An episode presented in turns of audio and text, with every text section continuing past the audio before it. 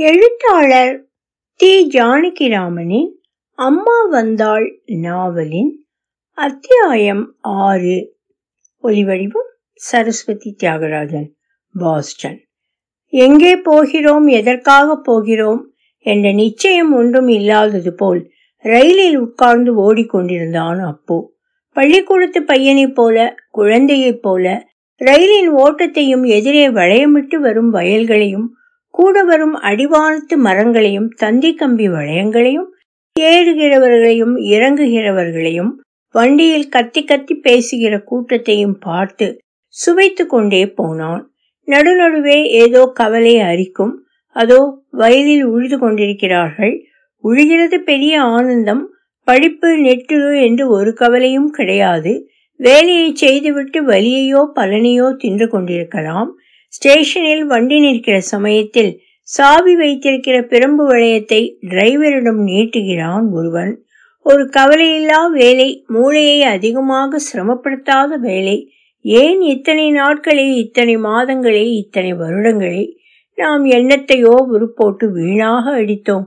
எதிர் சாரியில் ஒரு வரிசை தள்ளி அந்தண்டை வரிசையில் யாரோ திருச்சியில் படிக்கிற கல்லூரி பையன்கள் ஆசிரியர்களை பற்றி பாடத்தை பற்றி என்னென்னவோ பேசிக்கொண்டு போகிறார்கள்.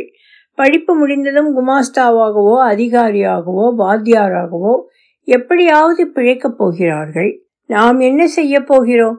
தர்பையும் சமைத்தும் தூக்கி கொண்டு கல்யாணம் பிள்ளையார் சதுர்த்தி சிரார்த்தம் என்று லௌகீகர்களுக்கு புரோகிதம் பண்ணி வயிற்றை கழுவ போகிறோமா? அதற்கு கூட ஒரு வருஷமாவது தனியாக மறுபடியும் மந்திரங்களை நெட்டுரு போட்டு பயிற்சி பெற்றாக வேண்டும். மற்ற பிள்ளைகளை இங்கிலீஷ் படிப்பு படிக்க வைத்த அப்பாவுக்கு என்னை மட்டும் ஏன் இப்படி பாடசாலையில் வேதம் நெட்டுரு போட அனுப்ப வேண்டும் என்று தோன்றிட்டு அம்மாவோடும் அப்பாவோடும் இருக்கப் போகிறோம் என்ற ஆவலில் தீனி தின்ன போகும் அந்தி சவாரி மாடு போல மனது சில சமயம் பறந்தது. ஆனால் பாடசாலையையும் பவானி அம்மாளையும் நினைக்கும் போது மனதில் வெறிச்சோடிட்டு பவானி அம்மாளும் இந்துவும் தான் எனக்கு அம்மாவும் தங்கையும். வாத்தியார் தான் எனக்கு அப்பா. கேசவப்பட்டன் வாசு ஜெகதீசன் காமேஸ்வரன். இந்த சகபாடிகள் தான் எனக்கு அண்ணன் தம்பிகள். பாடசாலை தான் என் வீடு. பாடசாலை கொல்லையில் மண்வெட்டி பிடித்து உழைக்கிறது தான் என் கடமை. எனக்கு சொந்தம் சொத்து உறவு எல்லாம் பாடசாலை தான். பவானி அம்மாள் தான்.